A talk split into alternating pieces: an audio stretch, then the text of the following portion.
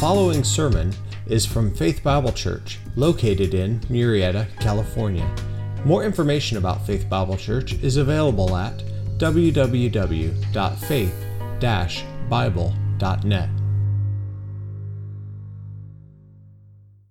I'm confident that at some point in your life you saw a Western and they were moving cattle from some obscure place in Texas, trying to get it to the railroad station a thousand miles away and uh, to get them to market. And so they're cowboying and cowgirling, so to speak, getting those cattle to where they're supposed to go. But in the midst of all that, what cowboys have to do is they have to chase after strays. You know what a stray is when the cattle goes off by itself and they got to get it back to the safety of the herd. And so you got to rope them, you got to tie them, you got to chase after them and basically be a part of that. Now, I'm sure that Westerns are definitely not as popular as they were back then uh, in my childhood, but definitely you're familiar with that. And interesting enough, as James concludes his letter, and if you're new with us, we've been studying the epistle of James now for months and months and months, verse by verse, walking through what the author intended to communicate. And as he concludes it, he encourages us, he challenges us, he commands us to chase after strays, spiritual strays. So open your Bibles, if you would, to the book of James, chapter 5, and the last two verses as the half brother of our Lord Jesus Christ commands you to take on the role of a spiritual cowboy and a spiritual cowgirl, right? I mean, maybe you think you've got the moves to pull this off. Uh, maybe you think you can steer them back in the right direction. Or maybe you think that what I just said was an utter catastrophe. And even though you might be past your bedtime right now, we want to we want to basically challenge you to be uniquely cowboyish.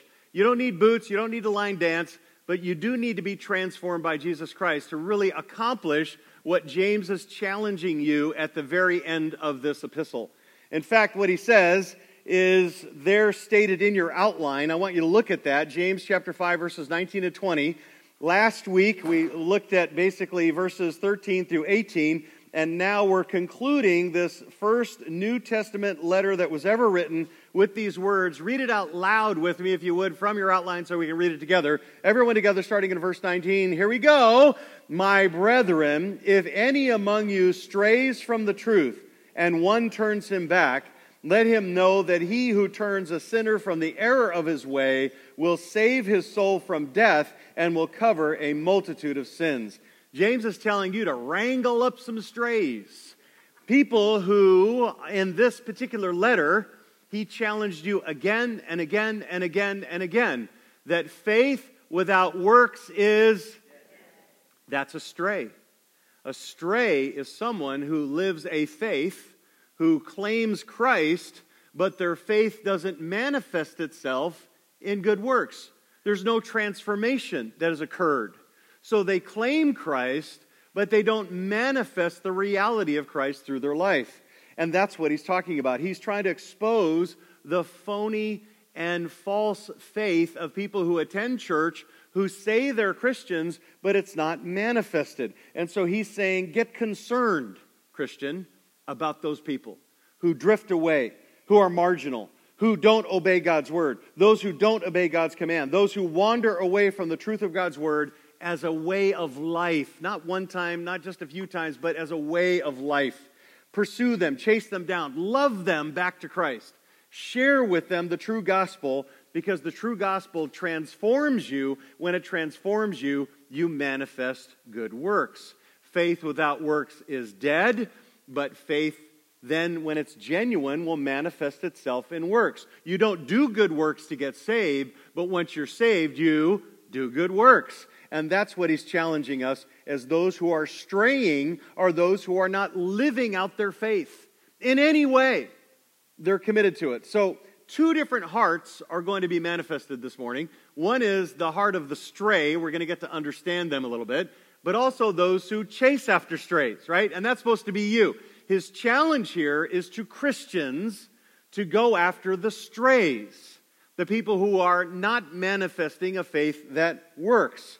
And so some of you, love chasing after strays. You know, you're just an automatic cowboy, cowgirl. You love it. When you see them not living their faith out, you're, you're like, hey, something's off here, and you go after them. There's others of you going, you know what? I'm too busy discipling and teaching and leading to really be bothered by them. So I want you to test your scale. Some of you are more prone to chase after strays. Some of you are less prone to chase after strays. The question is, where are you?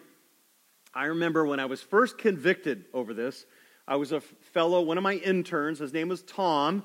Tom has gone on now since that day, and a long time ago when the earth crust was hardening and dinosaurs still roamed the earth, way back when, Tom has now since then planted about 12 to 15 churches in the United States.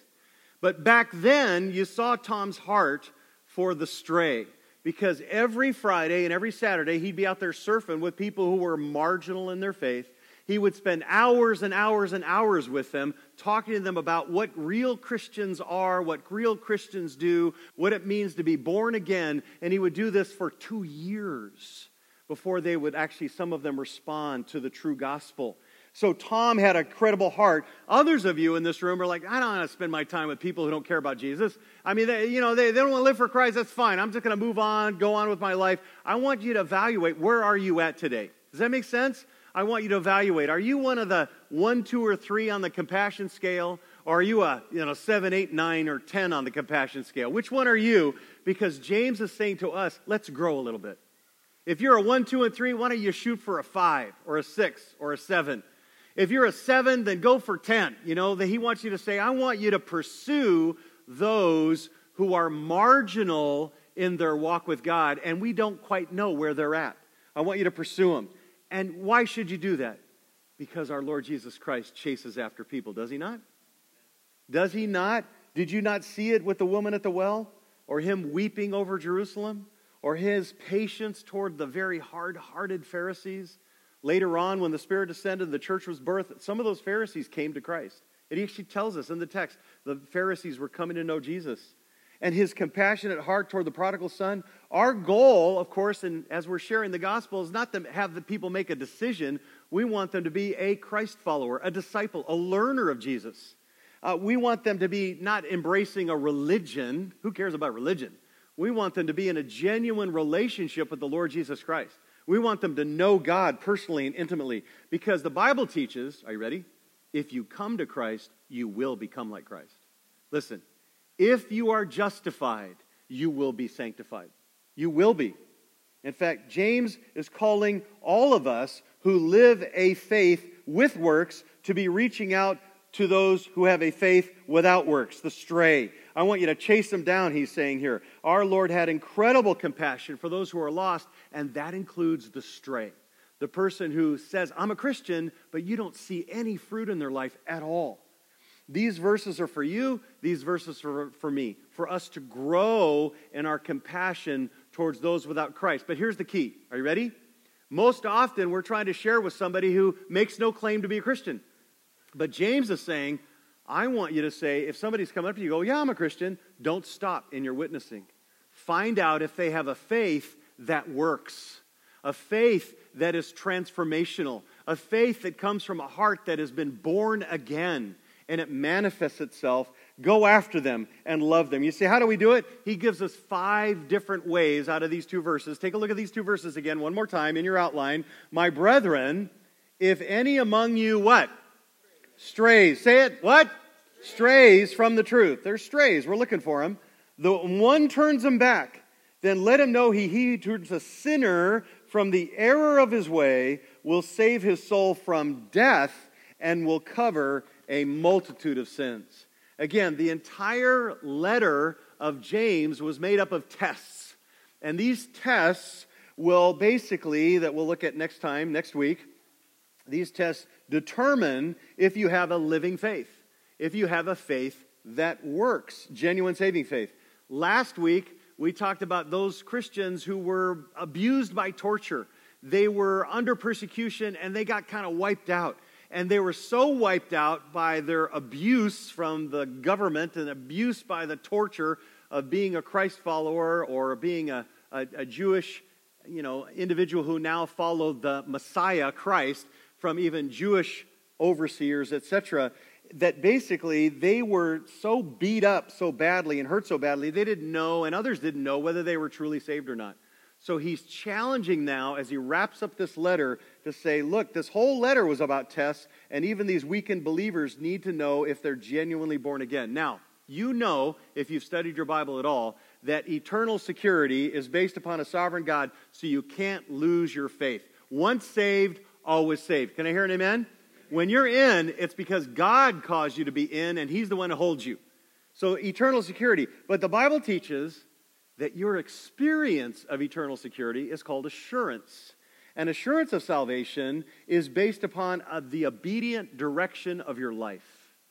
The obedient direction of your life. How you know you're eternally secure is by you following Christ and that Christ is manifested through your life. You say, Where do you get that, Chris? I'm so glad you asked. Look at 2 Corinthians 13 5. He says, Test yourselves. Say that with me, everybody. Test yourselves. That's a command to see if you're in the faith. Are you in the faith?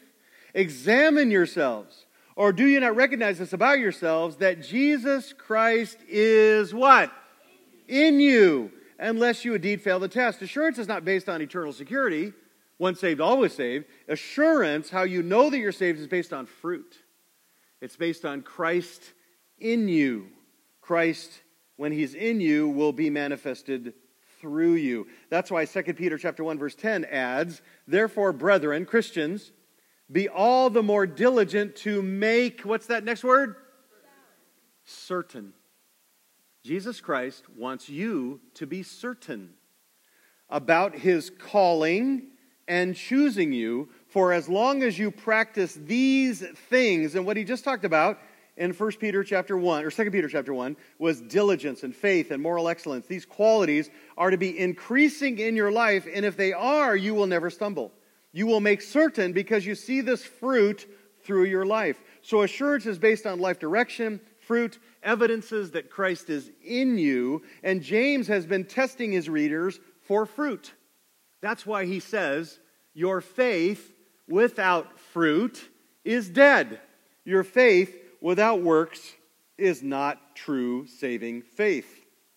Understand, if you're just hearing the word and not doing the word, then you don't have genuine faith. You say perfectly? No, progressively. You want to pursue him, even when you fail to.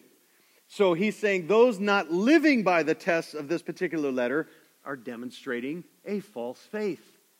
Is there a false faith today? Are there tares growing up among the wheat? Yes.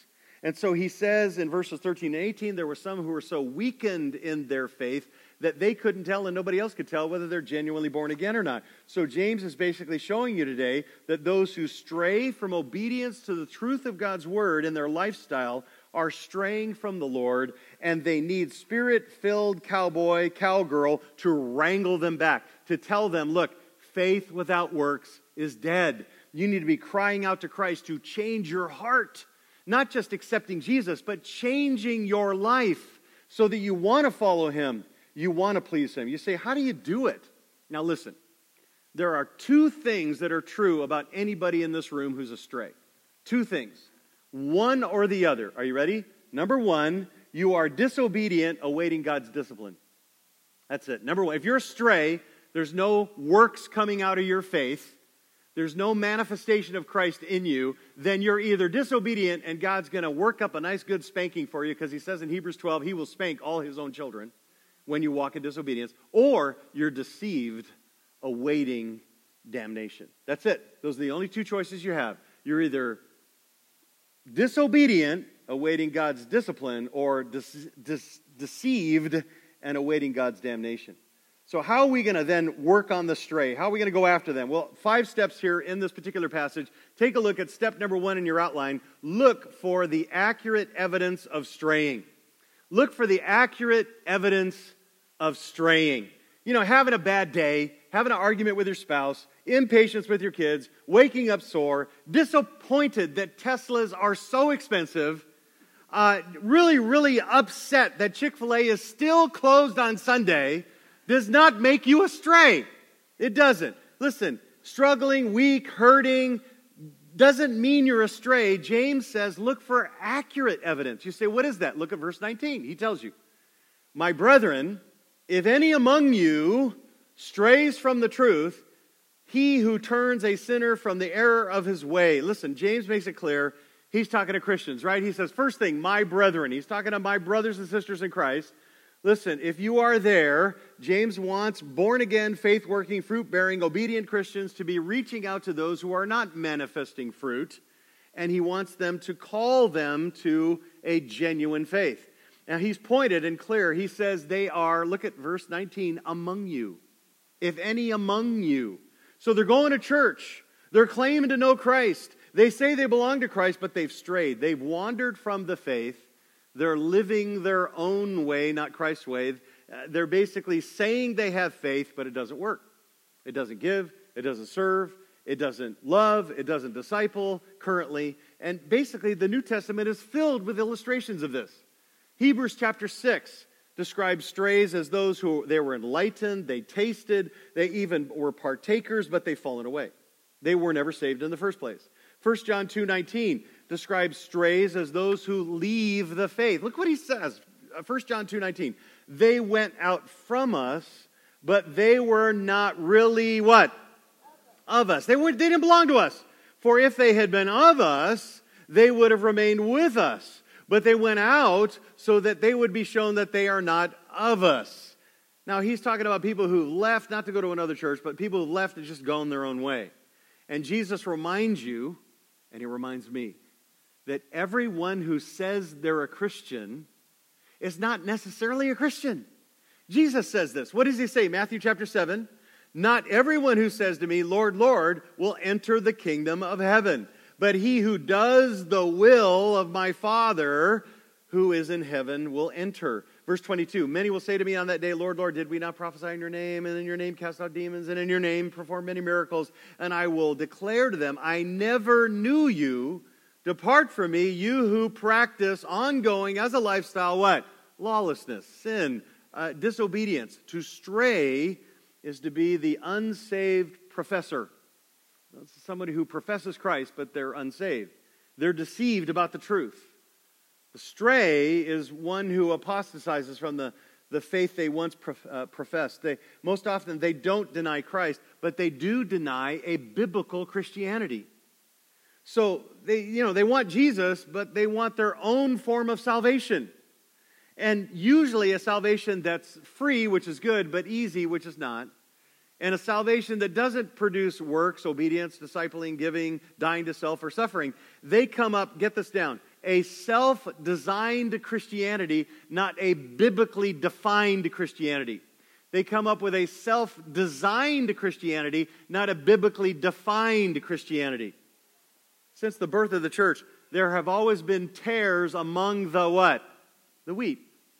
So there's rocky, shallow, thorny soils of heart that produce no spiritual fruit. Those who draw near to God with their words, but their hearts are far away from Him. They're the ones who hear the word, but they don't what? Do the word. So, what's the evidence we look for? Well, look at verse 19. He says, They stray from the truth. Look at it, verse 19. And they live a lifestyle of error. The error of his way. You see those there? Now, that word stray, follow with the understanding of this particular word. In Greek, it comes from the same word that describes planets. You say, now, why is stray called a planet? Well, because when you look at the heavens, the stars are pretty much in fixed positions, right? In our particular hemisphere, they pretty much stay the same. That maybe rotates a little bit, but basically the sky stays the same. But when you look for the planets, they're popping up everywhere. They're going everywhere. They're always out of, you know, the, the heavens, and, and they're considered by the early astronomers as the wanderers.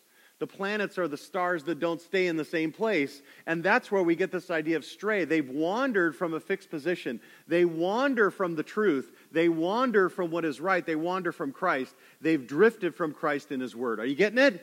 That's where that word comes from. And the sign of a stray is they fail to live the truth as a way of life. They violate the clear teaching of Scripture.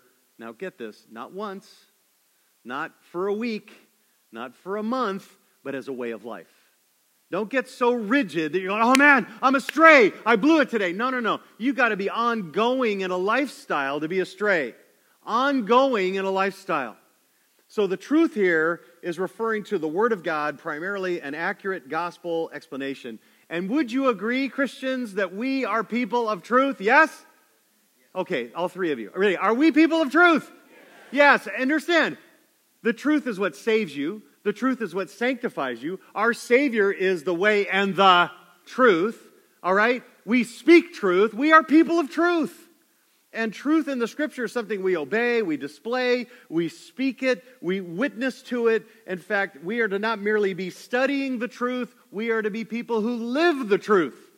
We're not to affirm it with our mouths, we're to submit to the authority of the truth, and that is the scriptures, the Word of God. And the stray not only ignores the Word of God, the truth, but embraces, he says here, error as a way of life. See that? The, the error of his way.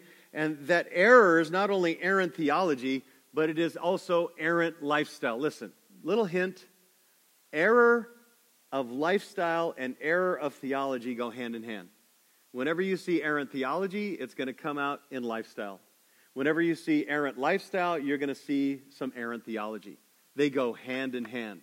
John MacArthur would put it this way quote, despite any outward profession of faith that they might make, those who live in open defiance of God's word do not belong to him. You get it? Despite any outward profession of faith they might make, those who live in open defiance of God's word do not belong to him. End quote. James is teaching, verse 19, that true believers must turn the sinner from the error of his way. Every time that sinner is used in the New Testament, it refers to a non Christian. He's talking about a non Christian. In fact, even though they claim Christ, Christ is not in them. A sinner is someone in need of salvation in the New Testament. So, yes, yes, I know you're thinking this right now. Christians do sin, right? But their sin will not be the continual, unbroken practice of sin characterizing their life. You might want to write this down. This will maybe help you. Sin is the ongoing fight of the Christian, it is not their fun. It's their fight, not their fun. Sin is the ongoing problem of a Christian, not the accepted pattern of a Christian. Sin is the constant trouble for a Christian, it is not the ongoing trait of a Christian. Are you getting the difference there? They're not known for it, they're known to fight it. They're known to you know, be troubled by it. They're, they're, they're struggling with it. It's not an accepted pattern of their life, even though they're battling with it all the time. So when a so called believer stops living as a way of life by the truth, of God's word, then they are astray. They are in the worst possible position. They're in the same position as a non Christian, a pagan. They are unsaved and they are needing saving faith, a faith that will manifest itself in what? Works. Faith without works is dead. So, what does this lead to? It leads to a little bit of danger. Ready? Step two in your outline be lovingly motivated to rescue strays from danger. Be lovingly motivated to rescue strays from danger. Is there anything worse than thinking you're a Christian, but hearing from the Lord, Why do you call me Lord, Lord, and do not do what I say? Right? And then add to that, what even be worse than that would be to stand before him in judgment when he says, Depart from me, I never what? Knew you. That would be the worst thing ever. So even though they don't want to hear it, even though they will call you judgmental, even though you may longer be friends with them, tell them the truth. Tell them the true gospel that their faith should manifest itself in what? Works. They don't do good works to get saved, but once they're saved, they do good works. And James says in verse 20, that will, verse 20, save his soul from death and will cover a multitude of sins. If they're not living as a way of life by the truth of God's word, James says their eternal soul is at stake, their entire person. Now, when the Bible uses soul, it most often is referring to a body and a spirit. Immaterial and material together make a living soul. When you die, your spirit separates from your body, so there's nothing going on here in the body, but your spirit is then, if you're a Christian, in the presence of the Lord. When you're resurrected, then you're rejoined with a glorified body, and now you are a living soul. So when he's using the term soul here, he's talking about eternal things here. they are threatened with death. You say, what kind of death? Well, because he's using soul, body, and spirit, James is talking about eternal death, the second death. Now, the second death is the same thing that Jesus talked about, who talked more about hell than he did heaven. And Jesus and basically manifested that, and now his half brother James is doing the same. James is referring to eternal hell. He's talking about unending torment, the second death. And this is one of those nightmare verses in your Bible, Revelation chapter 21, verse 8. It says this terrifying truth but for the cowardly, the unbelieving, the abominable, the murderers, the immoral person, the sorcerers, the idolaters, and all liars, their part will be in the lake that burns with fire and brimstone, which is the what? Second death. Physical death, the first death, second death, the ongoing death, the second death. So those with false faith have chosen their own way over God's way, and they need to be warned by Proverbs chapter 14, verse 12. There is a way which seems right to a man or a woman, but its end is the way of what? Death. The stray needs to be rescued from their sins, the error of their way. The wages of sin is death. Eternal death awaits all who are not on God's narrow path of salvation. Hell is real. It is torment forever if you don't submit to Christ. And James is clarifying here by adding the rescuing of your soul will cover a multitude of sins. The only way for God's love to cover your multitude of sins is for you to turn to Christ and be transformed. That's the point. A lot of people make a decision, they walk forward, they had an experience once, but they weren't transformed. When you're a Christian, you are transformed, born again by Christ, and saved, body and spirit, for all eternity. Your sin must be judged. My sin must be judged. Even nice going, church going people have rebelled against God for their sins must be punished. The choice is simple. Here's the simple choice. Here's the only option you've got. Either Christ takes your punishment for your sins on the cross in the past, or you take the punishment for your sins in the future forever. That's it. Those are the only choice you have. But when Christ is your substitute, when he takes the punishment on the cross for your sins upon himself, and when he gives you his righteousness, which covers you and basically makes you able to stand in God's presence and justification, that genuine salvation, when it's real, will transform you. It regenerates you. It gives you a faith that works, a faith that follows Christ progressively, not perfectly. He gives you a faith that wants to obey the truth of God's word imperfectly and yet intentionally. How many of you as Christians still battle with sin? Can I see your hands? You're going to do that until all the way to heaven. It's never going to go away. But the issue in your heart is that he gave you a heart that I don't want to do that anymore. I don't want to live that way anymore. I don't like this, and I want to follow Christ. I want to please him. Even when you fail to, laying on the ground, you just blew it, you just sinned, you're still going to say, I still want to follow Christ because he gave you a new heart. A new heart. And that's what has to happen. Those with faith without works are those who have not been born again, they haven't been transformed. So, that is why the obedient must pursue the disobedient. Step number three in your outline embrace the importance of you chasing after strays. Embrace the importance of you chasing after strays. You can't always wait. You can't always make love your excuse. You can't always hope that your lifestyle will somehow impact your friends or your neighbors. You can't always rely on gentle hints. You must never use God's sovereignty as an excuse to be passive. James says, You must act. You must talk to them. You must pursue. Listen, it's going to be uncomfortable. They're going to sometimes look at you and go, I don't like what you're saying here. But if there's faith and they say, I'm a Christian, but there's no works, there's no manifestation, there's no Christ through them, you've got to talk to them. If you have a faith that works, you need to pursue those who have a faith that doesn't work.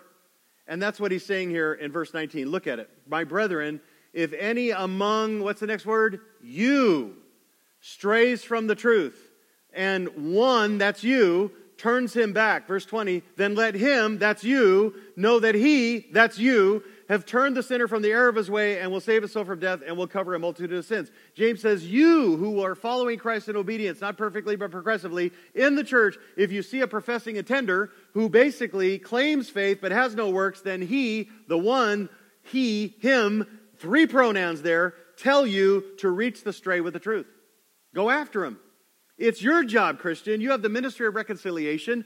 Therefore, it's not the elder's job, not the shepherd's job, not the ministry leader's job. It is your job, every one of you. Bringing wandering sinners who profess Christ to Christ is the duty of every believer. Listen, you are responsible to share, God's responsible to save. God is sovereign in salvation, you are responsible to share. And James says, realize those who don't have a faith that works are in eternal danger. Let that spur you on to share pointedly with them. Don't allow their profession, I'm a Christian, to get in the way because they're in the same danger as the lost pagan. In fact, the heart of Christ is to seek and to save that which is lost. And few things bring greater joy to heaven than when his enemies become his repentant friends. Again, God is sovereign in salvation, but you are responsible to share. And James pointedly here is jabbing you and jabbing me with the spurs of truth in order for you to accept the cowboy job of sharing with those who claim Christ, but don't look, don't act, don't speak like Christ. They're strays. That's what he's talking about. James says, To you who follow Christ, stop accepting the person who says, I'm a Christian, from, you know, basically anyone who doesn't live like it, including your kids, including your spouse, including family members, including your neighbors or fellow workmates. Don't remain silent to those who live a dead faith. Be pointed with those who don't follow Christ nor desire to obey his word.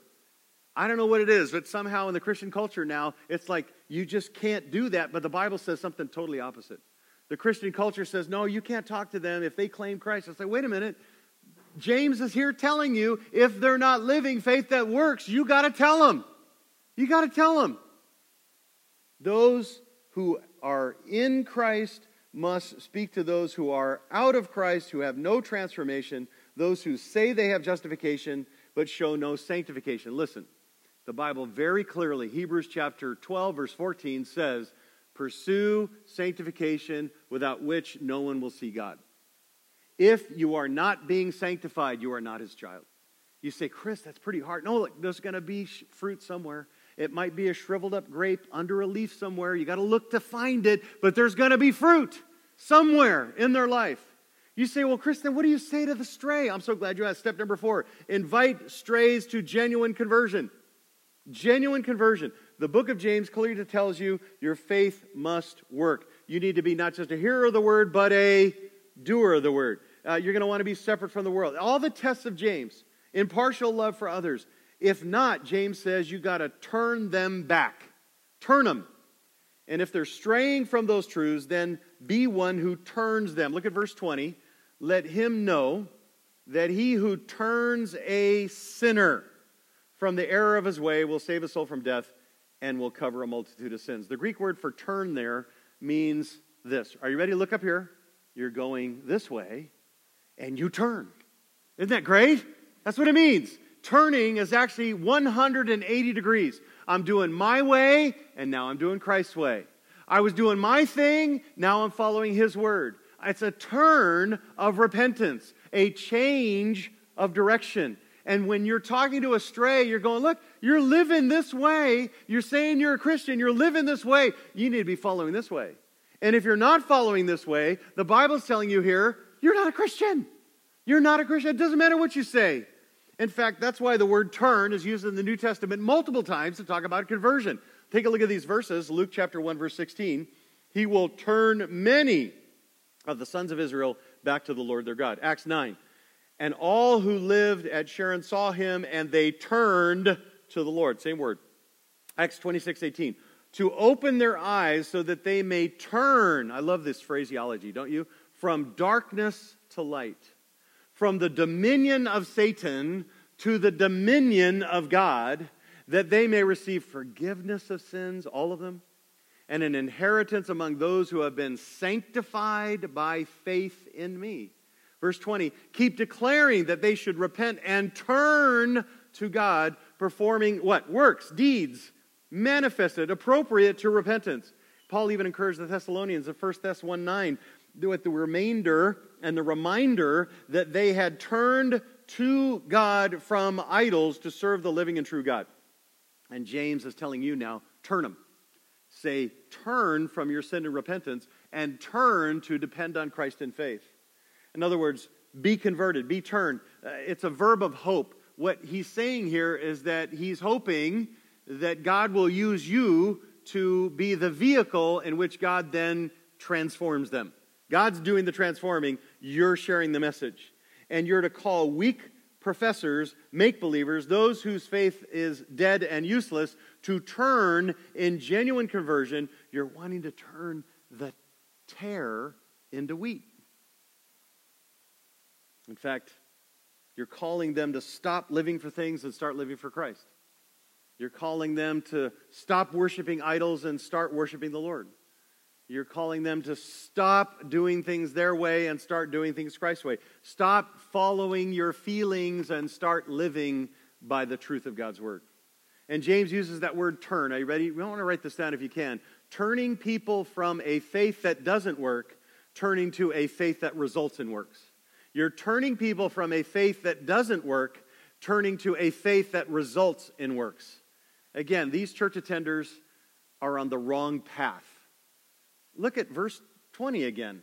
From the error of his way.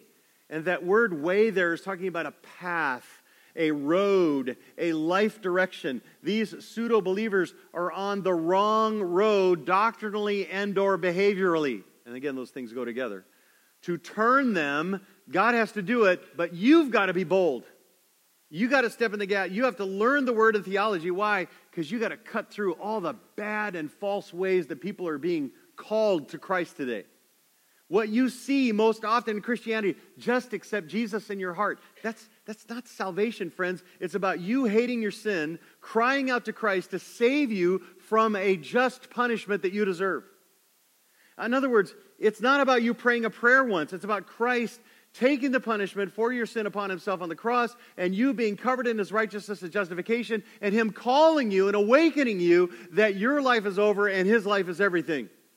It's also about a fallen, depraved, sin saturated rebel who's now changed, transformed, regenerated by God internally. You can't see it, but it's there and it transforms your inner man. He also indwells you with the Holy Spirit, the third person of the Trinity, so that you exchange all that you are for all that Christ is. You want to obey God's word, you want to follow Christ, and you want to do whatever Christ wants you to do. Do you do it perfectly? Yes or no? No, but do you want to? That's the point. He gave you a heart that wants to obey even when you fail to. It's not about you praying a prayer once. It's about Christ taking the punishment for your sins. It's James is calling you to have a genuine faith to share with those who have a phony faith. They must turn from their life and completely embrace Christ's life. Go after strays. Why would you want to? Well, because step five, you want to long to see strays genuinely rescued with a faith that works. You want to see strays genuinely rescued with a faith that works. You want, verse 20, will save his soul from death, eternal death, and will cover a multitude of sins. Only by turning from their life to Christ's life, their way to Christ's way, rejecting their own life, fully embracing Christ's life, only by turning from their will to God's will can they be saved. And again, you don't do it, God does it for you, but it's manifested in your life. He demonstrates himself through you. It's called conversion, and that verse 20 will save his soul from death. That word save is a common word used in the New Testament to describe salvation. Four out of the five times that save is used in the book of James, it's describing salvation. And you and I must be saved. That word means kept from harm. Saved means rescued from just punishment. Saved means delivered and preserved. And here's the bad news. Are you ready? You and I can't do it. We Can't save ourselves. The Bible's clear. You can't be good enough. You can't be religious enough. You can't be giving enough. You can't be spiritual enough to be saved. You can't stop sinning. I can't stop sinning, nor can we pay the price we owe for the sins we've already committed. We're in big trouble. Only God can save you. Only Christ did the work necessary to pay for sin. He did that on the cross. He died there, taking all of God's punishment upon himself for the sins of his children. He rose from the dead. He ascended into heaven, and now he stands as the only way anyone on earth can ever be made right with God. No other faith, no other religion will make you right with God, and no other, are you ready? Individual belief or individual form of Christianity. Any individual can save you. So James is saying, turn to God, and repentance and faith alone results in salvation. It's got to be God's way, not your way. It can't be Chris's way, it's got to be the Bible's way.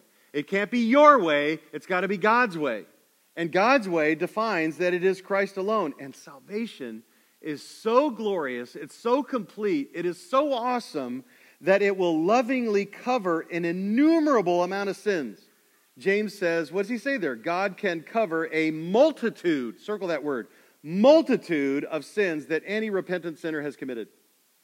Now, here's, again, more bad news. God is so holy, He's so perfect, He's so sinless, He's so righteous. It takes only one bad thought, one bad word, one bad attitude, one time in your life, and you cannot stand in His presence. Sin is such an offense to Him that you are now condemned. We have a nature because of Adam and Eve that wants to sin, and we have then followed that nature our lives, and we have committed sin before a holy God. Now, God, in his incredible grace and mercy, has provided a way for the multitude of your sins and the multitude of my sins, what's he say, can be covered. See that there in the text? They can be covered. He's emphasizing the hopeless condition of the stray, the make believer, and any and all un, unregenerated sinners. But God can lovingly cover your sin when you turn to Christ. Not only forgive you, but cleanse you and wash you and make you new. Some of you are so overwhelmed with guilt. God can wash you, cleanse you, and make you new and wash you from that. You can never be so bad that God cannot forgive your sins. Can I hear an amen to that? Right now, right now, as you sit in this room, some of you are drifting here, come back to me. You're in the midst of a group of people who are massively sinful. And if you heard their background, if you took the opportunity to tell me about their life prior to Christ and their life, you know, even as a battling, struggling Christian, you would be overwhelmed by the, basically this crowd, and myself included as the chief, are broken toys. We are a mess with sin and yet, God extended massive grace and massive mercy and massive forgiveness to people who didn't deserve it. And the good news of the gospel is his God forgiving grace is far greater than any sin, any sins, any multitude of sins. That grace is available to those who turn from their sins and repentance and exercise faith and the Lord Jesus Christ. In fact, what does he say in Romans chapter 5 verse 20? Where sin increased, grace what? Abounded all the more. When you compare your sin to God's grace, it's like taking an eyedropper of your sin and dripping it into the Pacific Ocean. It's insignificant. Now, I'm a beach guy, so in the past we would have soda at the beach, right? Anybody do that? You have your drinks, you got your ice, you know, and you're loading it in there, you're pouring it down, cherry Coke or Pepsi or whatever it is, and it's sitting there, and you go in the water, you come back out, and you got a little half glass there, the ice is melted, you take a little sip, and it is just as hot as the sand. And you're thinking, this is disgusting. Anybody with me? You've done that? So you take your cup and you go over to the ocean, you got that brown liquid in there, and you pour it right there in the water, and it just, for just a second, there's a little brown spot, and within just a second, it's gone. That's your sin comparing to the immensity of God's grace. It's unlimited. Your sin's limited, His grace is unlimited. You can't sin so much that His grace is not greater still. And once genuinely saved, you can sing with David in Psalm 32, verse 1 how blessed is he whose transgression is forgiven and whose sin is what? Covered. So take this home. Letter A, celebrate the blessings of genuine salvation. Would you, every single one of your sins from the past, from this morning when you yelled at the kids to get in the car and they weren't going fast enough, to all the rest of your life in the future, all of that sin already has been judged and buried and dealt with on the cross of Jesus Christ. There is, Romans announce, no condemnation for those who are in Christ Jesus. Would you celebrate that? We are freed, not because of what you did, but because of everything that He did. He didn't need to call me down, chase me down, awaken me, and forgive me and cleanse me, but He did. He did, and He did it to you too. And we need to celebrate that. Celebrate that today, that He chose you and He called you and He made you His child. Thank Him for what He's done. Letter B, know the gospel and share the gospel with the lost and the stray. Would you grow in your passion to talk to those who have a faith that doesn't work? Grow in your passion. Listen, we're supposed to catch them like fish. We're supposed to be fishers of men. We're supposed to be ambassadors of good news. We're supposed to long to chase after the lost sheep, the lost coin, the prodigal son. We're supposed to be like lifeguards rescuing drowning men, even if they don't want to be rescued. And we're supposed to be like firefighters drawing them out of the fires of hell to call them and pull those wandering, you know, so called Christians from their false faith to true faith in Christ. Go after them, even if it costs you, even if it's difficult. You don't have to be preachy, you don't have to be in their face, but tell them. Tell them the truth that faith without works is what? It's dead.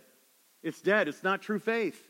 There needs to be a manifestation that you want to obey Romans 6:17. You want to follow him. Listen, whoever the Lord is bringing to mind, let that be your focus. Whoever he recalls that has that faith that doesn't work, go after them. Pray every day for them and wait for that opportunity to talk to them. Understand. Letter C. Letter C. Stop taking people's admission as evidence and make fruit the issue. Like Demas, there are people who seem solid that are not born again, and you know some who are currently manifesting that false faith. And when you see them straying, go after them. Don't be content hang with the herd. Don't be content with their confession. Make sure you call them to turn and follow Christ. It should be a part of their heart that they would want to. And until they have a heart that wants to, they're not saved. It doesn't mean that they're perfect. It doesn't mean they're going to be incredible. It just means that they're going to want to follow Christ and it's going to show over time in their life. They're going to want to be obedient to what they see in the scripture. They're going to want Christ from a new heart. He gives you that heart and manifests itself through you so they would turn from sin, follow Christ, manifested that faith that works. Their profession will be backed up with a practice. Otherwise, it's a faith with no works. Don't allow their confession of being a Christian end the conversation. Listen, no good works are necessary to become saved, but once you're saved, there'll be good works. Letter D. Never forget that true salvation is a narrow path that few find the road to hell, you, you, have seen the road to hell, it's, it's marked. The road to hell is marked. It has a sign. And you know what the sign says? Are you ready? The road to hell? It says, This way to heaven. And it's broad and it's easy, and you can get there really simply. You just pray a prayer, walk it, you're good, get the Jesus sticker, you're okay. That's what it's marked, but that's not what the Bible says. The Bible defines Christianity, and it's not Chris defines it, it's the Bible that defines it. For the true believer, Jesus warned you in Matthew chapter 7 verse 13, enter through the narrow gate. For the gate is wide and the way is broad that leads to destruction, and there are many who enter through it. For the gate is small and the way is what? Narrow that leads to life, and there are few who find it. Listen, if you're here today and you are one of the broad road, easy believism, faith without works, then it's time for you to turn to Christ. It's time for you to cry out and say, Give me a new heart. Give me a heart that wants to follow you, that, that for, cleanses me and washes me and makes me internally new. I'll look the same, but I won't be the same.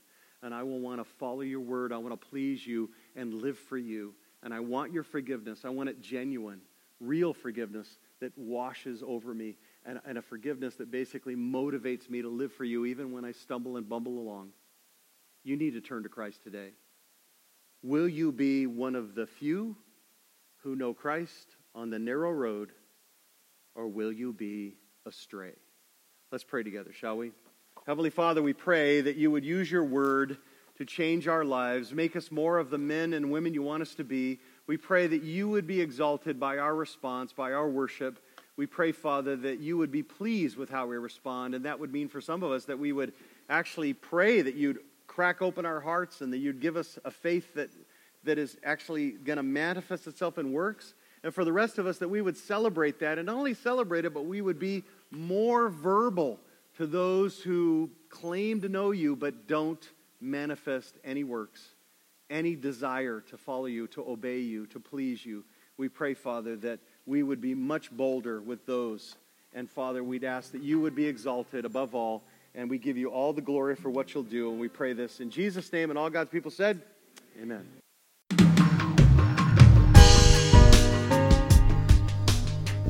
Thanks for listening today. Sermon audio from the last three years is available by podcast, and a larger archive from Chris Mueller and Faith Bible Church can be found at media.faith-bible.net. And if you would, please leave us a review on iTunes. It helps a lot. Thanks, and have a great day.